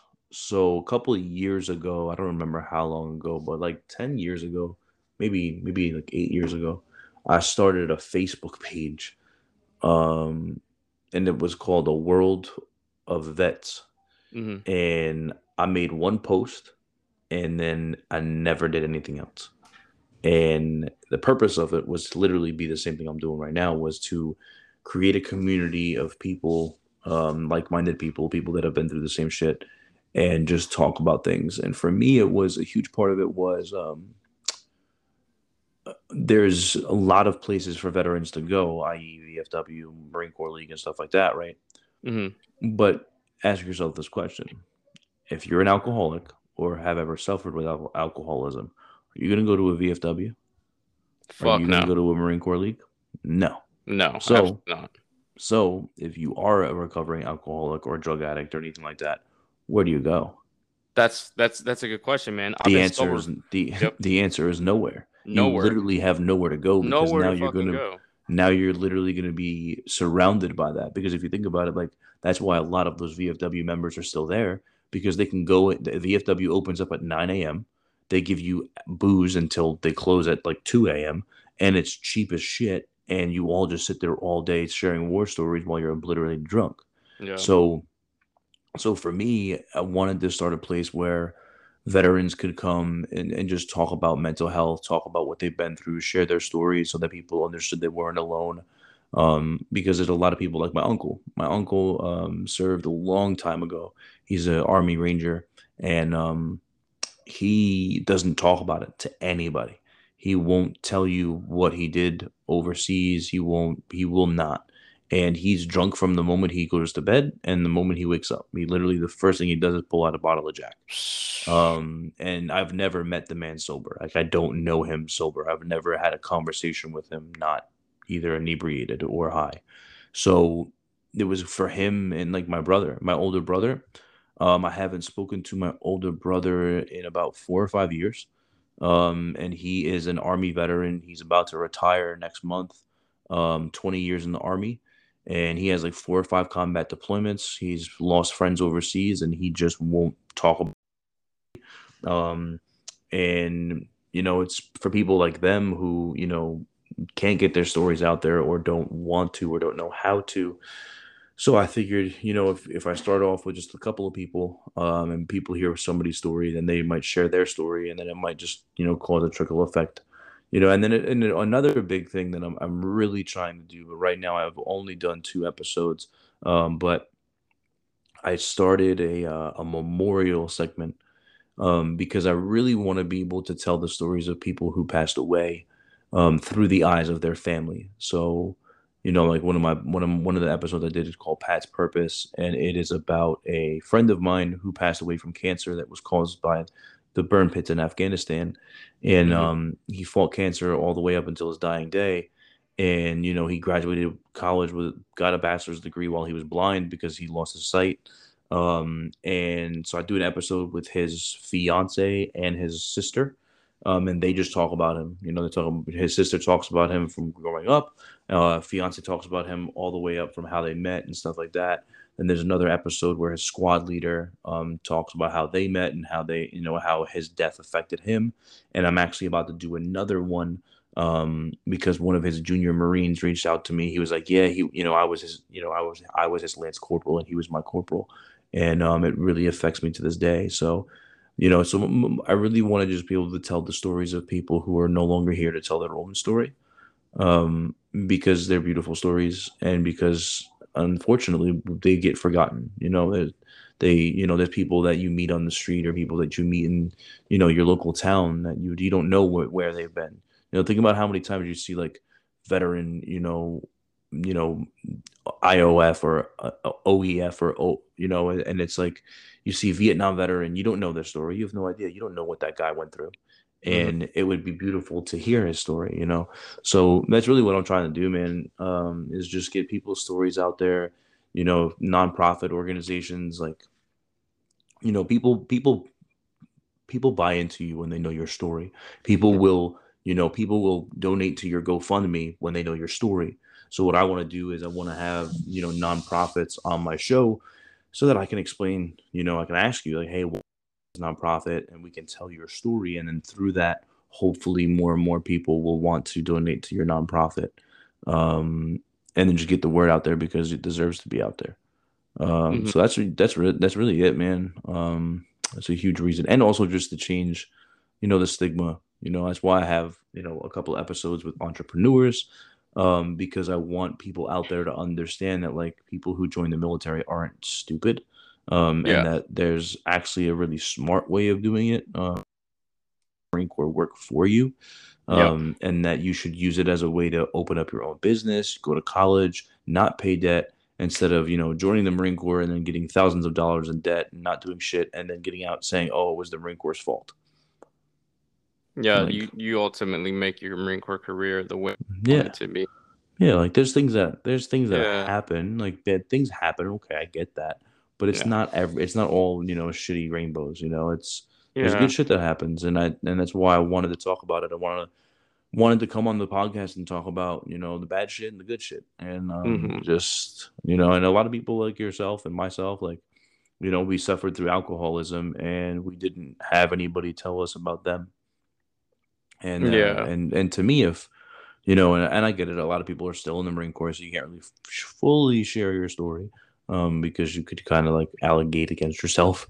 Um so you know that's why there are people i'm going to try to get people who are no longer in the marine corps to tell their story um because man there's a lot of people who suffered from alcoholism and done things they should have never done um but they just didn't know where to get the help or they didn't want to because they felt ashamed about it so that's why i wanted to uh, just bring light to these discussions and and really you know talk about it you know because like i remember having panic attacks in my gov i remember having anxiety attacks in my government vehicle i remember you know wanting to just drive myself into oblivion like i remember having those times and and no one knew it because i didn't tell anybody. Um so if you're going through that right now just first person that's gone through it um and that it ends it's going to end you know it's going to be over and you're going to go back to the fleet and you're going to love life and just take it for what it is and just learn from it you know and and just be a better version of yourself and, and use it as a building tool. Don't don't allow it to you know build build your foundation on on rock you know build a good foundation you know i don't you know if you're religious and you're, you're not whatever but you know you have to you have to find a, a solid foundation and that's something that i didn't have you know if it wasn't for my wife i would never have made it off of the duty. I would have never. I, I could not have made four years on recruiting duty without my wife. If i was single i would have quit. I got 100% like guaranteed. My wife is the only reason why i made it off that duty um, and i don't even tell her that enough but i couldn't have done it without her. Like i you need to have somebody that's there for you yeah. um, whether it's like a pastor or a friend or you got to have somebody man. You're not meant to be on this earth alone. No um, there, has got to be somebody you know to be there next to you and just to talk to man. And and that's the thing man. That's why again that's another reason why i started this podcast bro is because and and it's crazy because i didn't think i didn't think i would already be getting this much reach um in a month. And you know I, I, really am and i've already had bro i had some dude the other night reach me out to me at 12 o'clock at night. I don't even know how the hell he got my phone number. Um, but we ended up talking for two hours, did an did an episode and really just talked about how he was suffering. And um, the idea that I was able to to help this man is was a great was a great opportunity for me. And that's really all I want, man. It's not it's not about making money, you know. What I love to make this a, a, a it is a business. I did open up a business. I you know, it's a small business would I eventually love to go further and have this be my life dream and my goal in my career? Yeah. Um, because it would be beautiful to be able to fly across the country and go meet with somebody instead of having to do it over Zoom. Mm-hmm. Um, you know, it would be amazing to get things published and, and get things, you know, have a full on studio, have a business, have other people who I hire who are also doing their own things. Like that, that's the dream. Um, in a sense, that's what I, that's where I hope to be one day. Um, but you know, right now it's just about spreading that awareness and um, never forgetting where we come from. Mm-hmm. So is that is that uh that Facebook page is still up? Yeah. So my oh yeah the the original one. Yeah. Yeah, it is. I I haven't gotten rid of it, but it's still up. is it still but, um still working it right now? Yeah, it's there. I just don't use it. I just now it's just now I have sometimes I have my Instagram, my Facebook, and I have um my um my website that I just did on Wednesday. So I'm so pretty much I kind of just decided a world of vets is now just Semper sometimes. Mm-hmm. Um, mm-hmm. so that's my way to do it because I again like I made a Facebook page and I wasn't really sure how to go about it, and I never never thought in a million years I would do a podcast. Um, but then I really got into po- listening to podcasts, and then I've always had people have always told me like in a weird way. Like I've had people tell me like I remember I was in Afghanistan and they were like, "Hey Bennett, get up and read off this PowerPoint." I was like, "Okay." So I got up and I started reading off the PowerPoint, and then all of a sudden, people were like, "Bro, you've you've got a great voice. Like Morgan Freeman has a phenomenal voice, and you know you've you've got a great voice too, bro." And he, they were like, "You know, maybe one day you'll be a reader or something." I don't know about that. And then one day I just, you know, I was sitting there and I was like, "Yo, I love to talk. I love to bullshit." And I love to just ramble on about random things. So why not just start a podcast? And then I just started the podcast, and you know, here I am. You know, I'm 30. I'm right now. I'm 30 episodes in. Um, I've got an audience of 71 people, um, and I've got like 2,400 views. So yeah, I'm just trying to make it happen, man. Every day, like I'm trying to do something every day. I'm not I'm not trying to do something every once in a while. I'm I'm literally trying to just make this a. I would love to for it to be my career. Like I would love for it to overtake my life, not in a negative way, but in a positive way.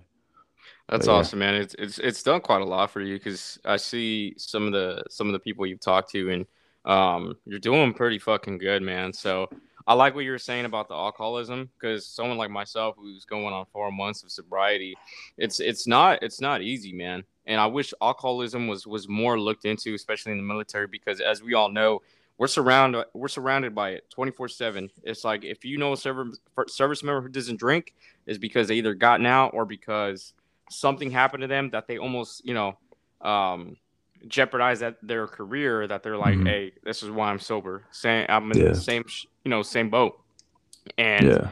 I, I even have an idea of a nonprofit organization for recovering alcoholics, man, because it's it's something that's so overlooked. Where it's like, oh, you don't drink, you're a bitch. Like, no, yeah. man, you're not a bitch. You're just somebody's trying to to to look after their health. You know, and and, it, and it's even worse because it's not even that, not even like the, the bitch thing.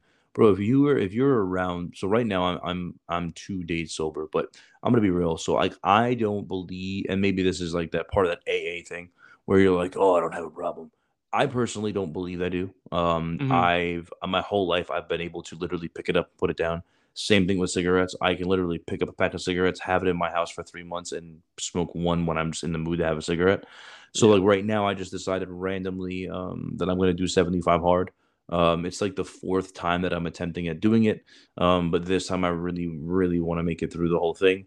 Um, but it's it's weird. The reason why I bring it up is when people are like, when you say that, you know, you you're at an event or a family gathering, and and you're like, someone offers you a beer, and you're like, no, I'm good. And then they're like, well, no, bro, have one. Or they're like, well, why not? It's like, bro, if someone tells you, nah, I'm good, just leave it alone. Just just leave it alone. Just leave it there. Like unless they decide to say, oh, I quit, or unless they say this, they unless they decide to bring it up, don't bring it up. Just be like, oh, okay, man. Like that's it. Because you know you have to be in a. I was actually just reading um reading this devotional before I came up to do the podcast with you and hop on your episode, and it was just this. the- I don't remember what verse of the Bible it was, but essentially, and even if you're not a Christian, you this can help you. It literally it was just talking about like if you're in a group of if you're around a group of people who are not helping you be better, then get away from that group of people That's like crazy. if if you're if you're getting over alcoholism okay well then don't go to a bar or and unfortunately if you have friends that can't be okay with the fact that you don't want to drink anymore and they can't understand that then bro they're not your fucking friends like that's it you might have to just fucking excommunicate yourself with them you know it's like me and my wife were just talking about this because we're kind of living the same thing right now like it's kind it's kind of going on right now. Like I have uh one of my best friends. Um, I grew up with him. I literally knew the kid since I was eight years old. I'm 30 now, so 22 years we knew each other. And um, when I was at Staff NCOIC course two years ago, um, I left. I ended up getting my ass fucking reamed by the command because I I drove from Philadelphia. I drove from Pennsylvania all the way to Manhattan to go to a wedding overnight, and I wasn't supposed to. And I Mhm. did it because like I've known this dude for 22 years, and I told my master, I'm like, master, I'm like, bro, it's a family thing. Like I know this guy, like he's my best friend. Like I can't not go. So I ended up going, and I got my ass fucking destroyed for it. Got my ass chewed out. My whole command found out about it. I got in trouble because I left, whatever. But the reason why I bring it up is because I went to that dude's wedding, and you know what happened? Hmm. It's been two years since I've spoken to him. wow. He's never met my kids. He doesn't even know their names. And it's and and but it was to the point where like I would still reach out to him and he wouldn't answer. Or I would reach out to him and be, hey man, how are you? He would answer like one text and that. So what I'm saying is is that like there sometimes it really hurts to do it, but sometimes there's people in your life that you just gotta be done with. You just got to be like, you know what, man? If you're not on this prosperous journey with me, and if if you're not trying to help me get better, man, and you're okay with being in the life of you're in, and and I and I'm not involved in that life, bro, and you can't respect my decision because of whatever it is, then well, then deuces, man. And that's that's what I'm dealing with. Like right now, it's I'm two days. It's this is the th- no. I if I started 75 hard yesterday, but I think I had a beer on. No, I, I haven't had a beer this week. So I think I I haven't had a beer since maybe like Saturday of last week or something. But Mhm. whatever. So it's been like a week, and I already know tomorrow night I'm going to hang out with a couple of my friends and my wife's friends, and I already know 100 percent that both of their husbands are going to be like, "Bro, you're not really going to have a drink, faggot," and I'm going to be like, "No, I'm not." And it's like instead of just literally being like, "Oh, that's cool, man," just instead of that, I already know it's it's going to happen. Like people are Yeah. like, "Bro, bro, we're all drinking. Like, why aren't you drinking?"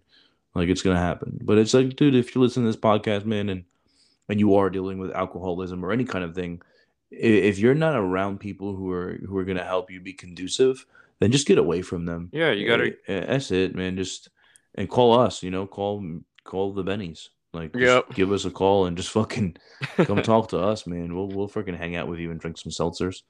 Yeah, man, But- it's it's it's important to understand to it's it's important to understand to put your barriers out there because the hardest the or not even the hardest the the one thing I had to understand was you have to put your barriers out there. You have to let people know like, hey man, look, I'm sober, I'm not drinking, um, and they're gonna be like, why? It's like, cause I just I'm going sober, man.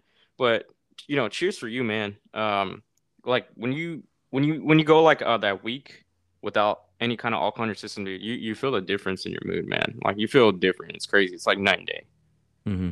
But Yeah, yeah, I definitely do. Because like for me, it's like I said, man, it's not like have I had issues with like where like um you know I'll have like I'll I'll have a beer and then a beer will become like a six pack, and then it's like I'm not an alcoholic, and it's like well maybe on Fridays I'm an alcoholic, but the other Mhm. five days I'm not. You know, and and it and then you know it made me realize like okay, well there shouldn't be a time where I literally am that inebriated, like you know, Yeah, and it and it, it's just like there's no point in it, and and it just made me realize it, and you know, and, and it's also you know I'm just there's a lot of things going on um in life, and you know I started doing this discipleship group, and I started doing like God changed like all of a sudden all of these things happened at the same exact time in life. I started a podcast about counseling and about mental health, and then literally like the next day my old pastor reached out and he was like, Hey man, I've been thinking about you and I want to invite you to our counseling group on Mondays to be a part of it. And I was like, That's really weird that this is all happening at the exact same time. that's crazy, yeah, man. eh, yeah, dude, it was weird, man. And uh now you know I'm doing that and you know, and and you know, there was something I, I was listening to today, a podcast with um Andy Frisella. His it's called Real AF Yeah, I like it. and it dude his podcasts are great. If you don't listen to him you need to. I would love to do an episode with him but you know the thing that the thing that it was that he said i think it was yesterday or today that i was listening and you know I, I started and it made it hit me like just smashed me like a ton of bricks because i started this podcast right? Hmm and he's talking about his podcast and he's like listen man he's like if you're out there on the on, on a podcast or you're out there just being your you and, you and you're giving people advice about mental toughness and you're giving people advice about being a better version of yourself but you're still a weak bitch then who the fuck are you talking to and it Exactly. and i was listening to that and it really made me realize like bro that's why i decided yesterday like that yesterday was the day that i was going to start 75 hard because i was like well if i'm going to have a podcast I, need to prove to people that the things that i'm saying that i do on my own. Hmm because people aren't going to listen to what i have to say if i'm the guy who doesn't do those things. Because then it's like okay well who are you and why should i listen to you? You know and, and part of the reason why you listen to andy frisella and you listen to his podcast is because he he talks about what he's done and he tells you about where he's been and he wrote a book and and and you now have this affection for the guy because of what he's been through and you realize like wow man like that he's not just another rich billionaire. He's actually someone who literally started a podcast that doesn't have ads just so he can help people. Like that's a beauty in and of itself you know? So when he was saying that man it made me really just really reflect on myself and i was just like i need to just be better you know? I need to be a better dad. I need to be a better husband. I need to be a better leader. I need to be a better freaking host of a podcast like i got to give people quality that's reality not just content Right.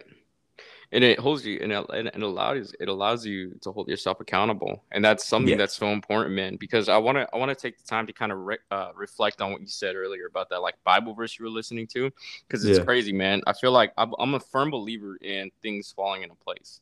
yeah Um, and the reason I said because a while back I was in kind of a rough patch, man, because I train I train twice a day now because I had just had to tell myself like like look, if I want to be this person that I say I'm gonna be, um, then I need to be this fucking person. So I, I was just going on YouTube because what I like to do, man, is like after work, like when I go and train stuff, like on the I'll, the the the stairmaster for 20 minutes, and I was what, and then some reason this video was just there, and I was just like, I'm gonna click on it, and it says this, it says let us not become weary in doing good, for at the proper time we will reap a harvest if we don't give up. And it's Mhm. Galatians 6, 8 through 9, right? yeah And the guy who was preaching, he was just like, Look, I know you're tired. I know you feel like giving up, but but do not give up. Do what God has called you to do. And and I remember I talked about this on my first podcast. Like when I when I looked at myself in the mirror after everything I've been through, because everybody has a story, everybody has been through something. yeah I realized my ultimate purpose in life was to be the person that my 17, 18 year old self would have looked to, or be that person so that if somebody else is struggling, they could see that they're not alone because they yeah could relate to that person. Because, yes, we're all human. We're all fucking, we all go through shit. But who are the humans out there that do not let their own problems validate who they are? Mm-hmm. And this is exactly what that was. And I said, this is it right here. This is it right Yeah. here. And a firm and a good true. in a good podcast, and I want you it. I don't know if you have it or have not listened to it, man. Listen to Joe Rogan's podcast with Robert Downey Jr. Man, I guarantee you, you'll be like, "Holy fuck, man!" Because that guy, guy's fucking awesome, man. Yeah. So, I've been I've been listening to Joe Rogan. I've been listening to like the the Monta uh the Marcus Luttrell one was really good.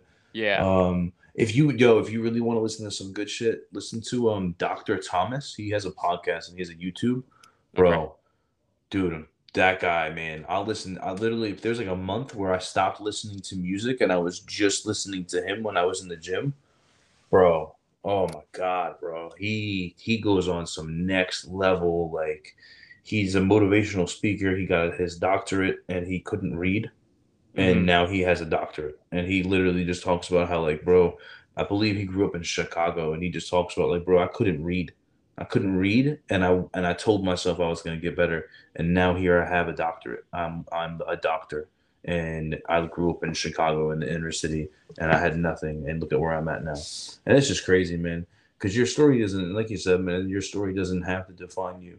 And the thing too man another reason why I, I started the podcast and I'm really getting into it is because you like the small group that I was telling you I, saw, I went I started going to at my church it's a um it's called regeneration. It's kind of like a form of AA but it's not for alcohol. It's just for anything. So it could be like pornography or anything.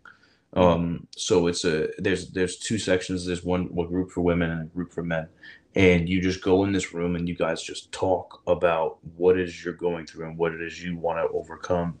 And i'm telling you man when you sit in a room with six other guys and you start excuse me and you start talking like biblically and just talking about life you realize really quickly that you're not alone and that mm-hmm. you're not the only person that's dealing with sobriety or tobacco or alcohol or pornography or lust because the thing is is the world tells you that all of those things are okay. The world tells you hey man it's okay to do all of these things but your body knows that it's not your body Mhm. knows that it's not and you and your mind knows that it's not. And you know you just keep telling yourself nah it's, it's okay bro. I'll just you know I'll, I'll just jerk off one more time.